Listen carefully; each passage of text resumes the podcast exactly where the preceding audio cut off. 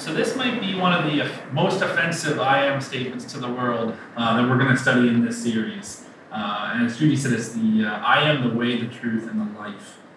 Uh, and the reason it's so offensive to the world uh, is that it's arrogant to assume that we have the one truth, uh, the one way to be saved, that there's no other way that um, this is the only path to heaven. The world would consider that offensive now uh, and, and, arrogant. And so uh, this week is going to be um, a week in which uh, Jesus' words don't line up with what people want to hear, um, but they still bring a message of hope.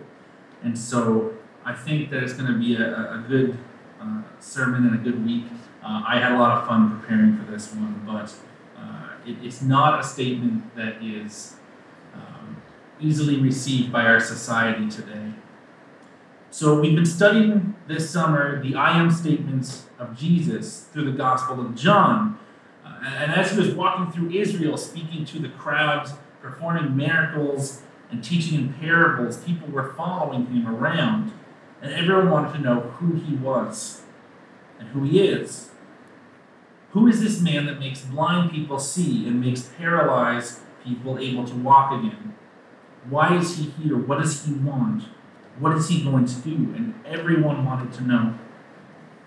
Jesus asked his disciples, Who do people say that I am? They said, Some say John the Baptist, others say Elijah, and then others say Jeremiah or one of the other prophets. So everyone was guessing, trying to figure out who he was. Hmm. And today, people have a lot of opinions about who Jesus is, too. Some people say he was a great moral teacher, here to help people achieve moral excellence, maybe even spiritual transcendence. Some people say he was one of the prophets who have come over the centuries. Some say he was a liar trying to gain a following and a name for himself. Some say he was a revolutionary here to bring social justice to the world as an activist, marching for people's rights. And some people just think he was crazy, but that everyone around him was too superstitious to notice. There's a ton of opinions about who Jesus is, both in the first century and today in our society as well. And this series, this uh, I Am series, is all about ignoring those voices and letting Jesus speak for himself. So far, we've seen him reveal himself through five I Am statements. And as I've said, with these statements, he's revealing both things about who he is and his mission, as well as declaring himself to be God because the name I am is the name of God in Scripture. And so by using it in these ways, he's claiming to be God. So, for a very quick recap, the statements so far that we've studied are I am the bread of life, I am the light of the world, I am the door for the sheep, I am the good shepherd, and then last week, I am the resurrection and the life. So, with that, let's open with prayer and then we'll dive into week six of the series. Father God, I thank you for this day that we can come and worship you. I just thank you that you have revealed yourself to the world, that we don't have to try and guess at who you are, that you have revealed yourself and that you have revealed the truth to us. I just ask that you would prepare our hearts to receive it. It's in Jesus' name I pray. Amen. So each week I've been kind of filling the blanks around the statements beforehand. Um, as we know, the Gospels are, are a story. So you can't just, uh, like, you wouldn't open a novel to the middle and start reading. We also can't do that with the Gospels. We kind of have to understand what's going on around our passage. And so I kind of want to pick up and just give a very quick synopsis of what happened since last week. Um, last week, Lazarus, Lazarus was raised from the dead in Bethany by Jesus, uh, and a lot has taken place since then. So, right after he raised Lazarus from the dead, the Pharisees called an emergency meeting of the Sanhedrin uh, to try and figure out what to do with Jesus. They were scared that everyone was going to believe in him if he just went around raising people from the dead. So they're like, what do we do about this? And they decided to start plotting to have him killed. And if you remember back in Easter, we actually studied um, that story because Caiaphas made a prophecy about Jesus when he was speaking and, and plotting against him. So, in the meantime, Jesus and his disciples are actually in hiding after he raises Lazarus from the dead. Um, they're hiding away, uh, and then six days before the Passover festival was supposed to take place, they come back out of the wilderness to Bethany, where he raised Lazarus from the dead. And while he was there, Mary and Martha held a dinner in his honor. And at this dinner, Mary poured expensive perfume on Jesus' feet. And this was when Judas got back and said, You know, we could have sold this perfume and fed a whole bunch of people. And Jesus rebuked him. Then the next day, Jesus left Bethany and headed into Jerusalem. And that's the triumphal entry that we look at on Palm Sunday when he rides in on a donkey. So he goes into the city, and then while at the festival, he preaches about his death and predicts his death and preaches about his mission. And then a little, a little after this, they go into that upper room for the Passover meal. And Jesus, during this Passover meal, according to John, washes his disciples' feet. He then, he then, then predicts his betrayal and identifies Judas as the one who will betray him. And then Judas leaves, um, and then he predicts Peter's betrayal as well. He says, uh, Before the rooster has crowed, you will betray me three times. And then he says that they cannot follow him where he is going, but that he's leaving them. But they will follow later. And then we come to this passage in John 14, and this is our passage today. Um, John 14, verses 1 to 7. He says, Do not let your hearts be troubled. You believe in God, believe in also in me. My Father's house has many rooms. If that were not so, would I have told you that I am going there to prepare a place for you? And if I go and prepare a place for you, I will come back and take you to be with me, that you may also be where I am. You know the way to the place where I am going. Then hmm. Thomas said to him, Lord, we don't know where you're going, so how can we know the way? Jesus answered, I am the way, and the truth, and the life. No one comes to the Father except through me. If you really know me, you will know my Father as well. And from now on, you do know him and have seen him. So, in our passage today, we sort of have this cryptic message by Jesus at the first about where he is going how they'll know the way and not to worry. Uh, he says, Don't let your hearts be troubled. My Father's house has many rooms.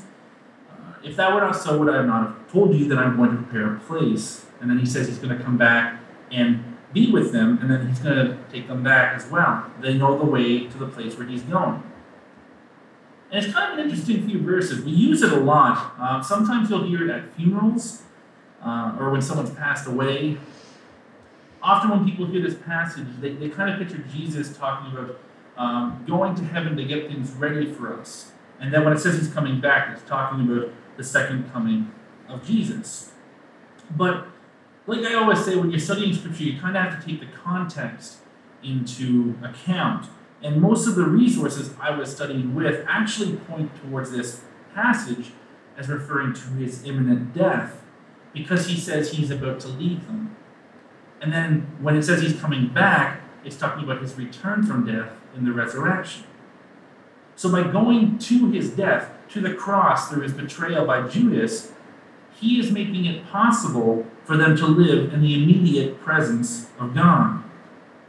His leaving that evening when he was going to be arrested in the garden was actually for their benefit. And then he did come back for them when he was resurrected from the dead. Jesus is about to face crucifixion here in this passage, one of the most painful deaths imaginable, and yet his concern here is for his disciples. He tells them to calm their hearts. He's going away to secure their future destiny, even though he is leaving, he will come back. And so, based on all the context, the kind of takeaway of this is that Jesus isn't going to prepare a place for us. He has already prepared a place for us in the presence of God. This work in this passage is already done. He has gone and prepared a place in the presence of God. So Jesus says all this, and then we get to verse 5, and Thomas responds. He says, Lord, we don't know where you're going, so how can we know the way? And so it's clear that they don't understand. And sometimes when you're studying, it's hard to not get a little bit irritated with the disciples um, because they just always seem so clueless. But I would have to assume that if we were in their shoes, we would not have understood either. After all, we have the full picture. We are 2,000 years later looking back. We have the Holy Spirit living in us, and they didn't receive the Holy Spirit until Pentecost. So they didn't actually understand, they didn't have that enlightenment that we do. And of course, at this point, it was also normal for disciples to ask their rabbis clarifying questions, anyways. But one thing that the disciples do whenever they ask these dumb, these seemingly dumb questions, is that they draw out important responses and clarifications from Jesus for the disciples that are useful for us as well. As he often would reveal himself to his disciples in ways that he didn't always do with larger crowds. I think that Thomas is very relatable, at least to me, because when you don't understand something, it's always natural to just want the facts, to have someone explain it to you. Uh, and, and, obviously, you know, Thomas is always portrayed as a doubter in Scripture. You know, everyone calls him Doubting Thomas. He's the one who always had to, he had to feel the holes in Jesus' hands to believe he'd come back from the dead. But the truth is that I think Thomas captures the inner mental workings of most of us today. Because we always want the facts. We want it explained to us. We want to know what's true, what's real. We don't like things being left to mystery. We need to understand how everything works. And so I think personally in this passage, Thomas really captures a lot of our uh, personal views of the world around us today in our society. So Jesus responds in verse 6, is, 6 to 7.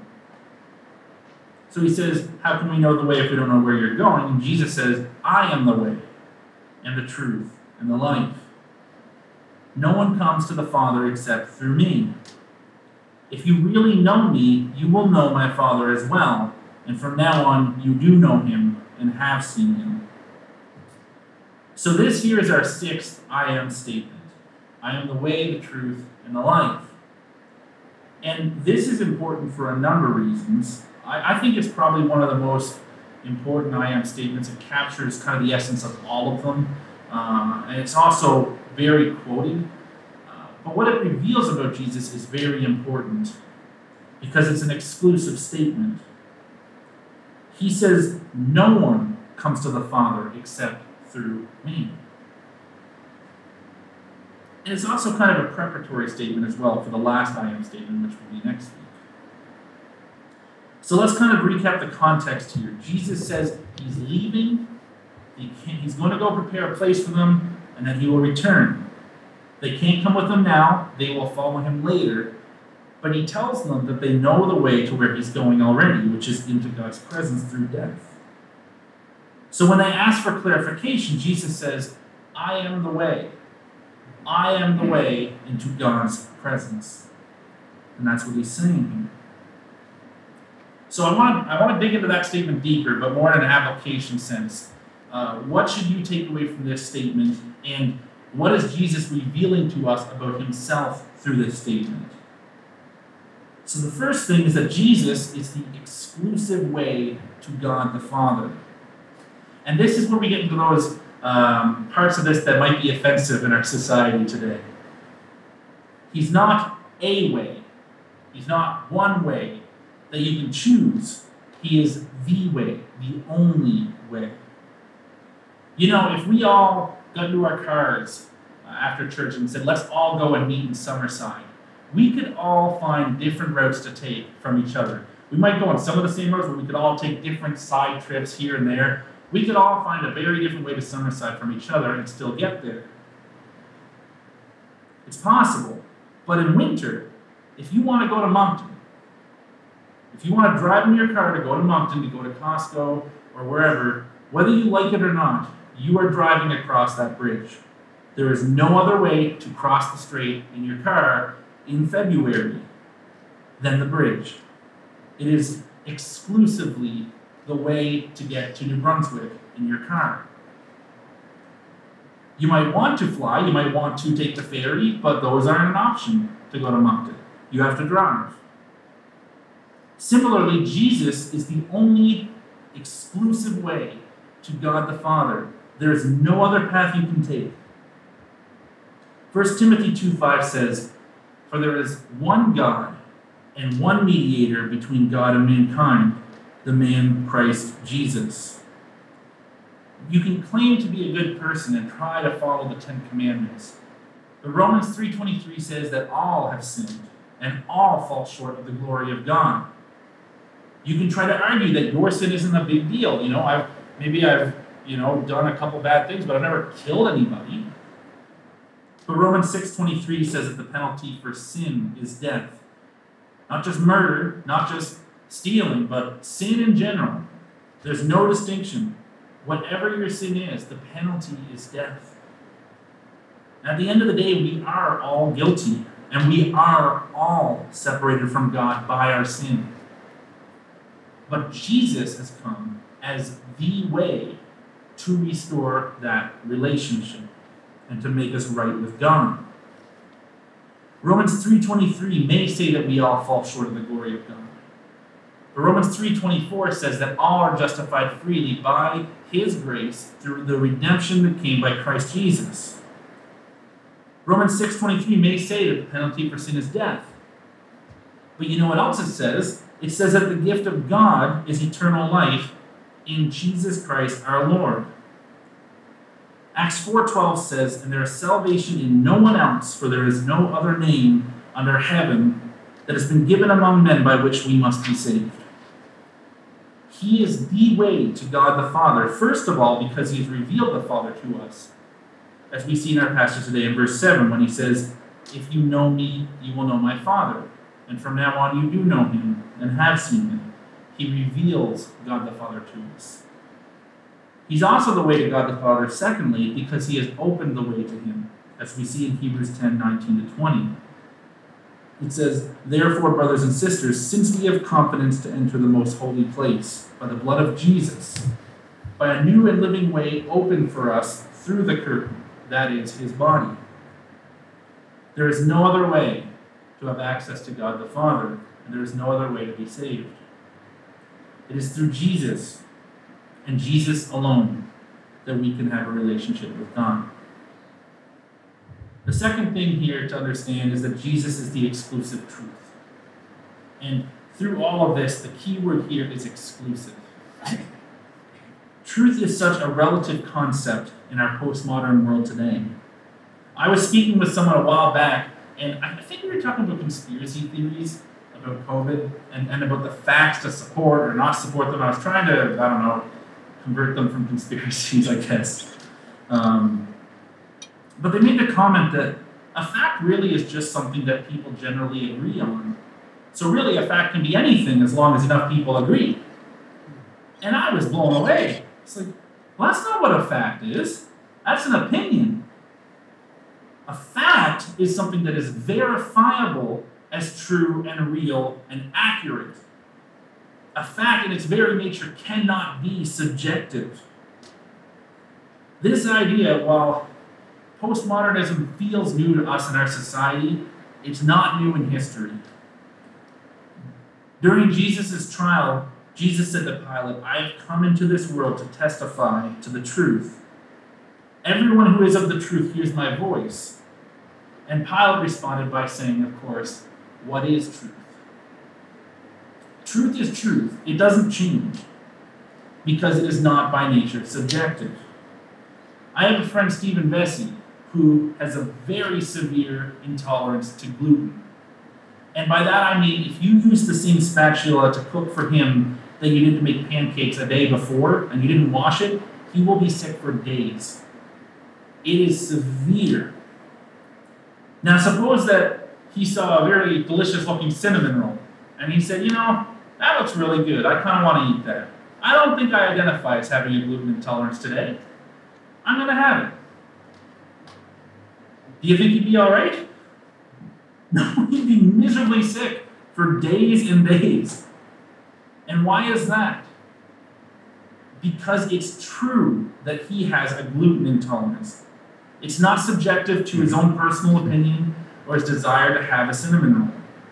His body will not change based on his personal desires or views. His body will still reject gluten. It'll actually attack his, his own body because it is true he has an intolerance. truth is what is real. We can't choose what is and is not truth. It just is what it is. Jesus is the exclusive truth. John 1 says of Jesus, In the beginning was the Word, and the Word was with God, and the Word was God. He was with God in the beginning. So we see that Jesus is identified as being the Word of God. Then in John 17, Jesus says this Sanctify them by the truth. Your word is truth. Jesus is the Word, and the Word is truth.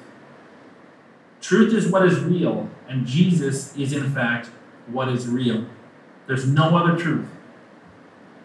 The scripture that we have, it is truth.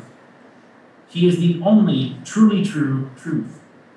There is one path, one road, and one truth that leads to heaven. And as truth is not subjective, the other truths that we have and see in the world, uh, are so called truths, therefore cannot be true. Jesus is exclusively true. And the third thing is that Jesus is the exclusive source of life. Ephesians 2, verse 1 to 2 says, As for you, you were dead in your transgressions and sin, in which you used to live when you followed the ways of this world and the ruler of the kingdom of the air, the spirit who is now at work in those who are disobedient. As a result of the fall in Genesis, we all, without Jesus, live in sin. We are dead in our sin. Without Jesus, there's no path to life. Eventually, we will all die. There's no avoiding it. Science and medicine can prolong our lives. People live longer, happier lives now than they did in terms of, you know, you don't die from fever when you're 30. But eventually, no matter how good science is, our bodies will fail us. And we will pass away. Because we live in a broken world under a curse. But last Sunday, in the statement we studied, Jesus said, I am the resurrection and the life. There's only one exclusive source of life for us to receive, and that is Jesus. No other path, no other so called truth will give it to us. 1 John 5 11 to 12 says this God has given us eternal life, and this life is in his Son. Whoever has the Son has life. Whoever does not have the Son of God does not have life. He is an exclusive source of life, and without him we do not have it. We are already dead. And 1 Corinthians 15 22 says, For as in Adam all died, so also in Christ all will be made alive. And what all this means is that Jesus is the only way to be right with God and to find new life, both here on earth and everlasting life after this world has passed away. There is no other way. It is exclusively offered through Jesus. So, as I conclude, I want to make sure that with all the conflicting messages in the world around us, uh, with this postmodern society we now live in, where everyone can have their own truth uh, and that all roads lead to heaven, that we know without a doubt that Jesus is not just a way or a truth or a life that we can choose. He is the way, the truth, and He is the life.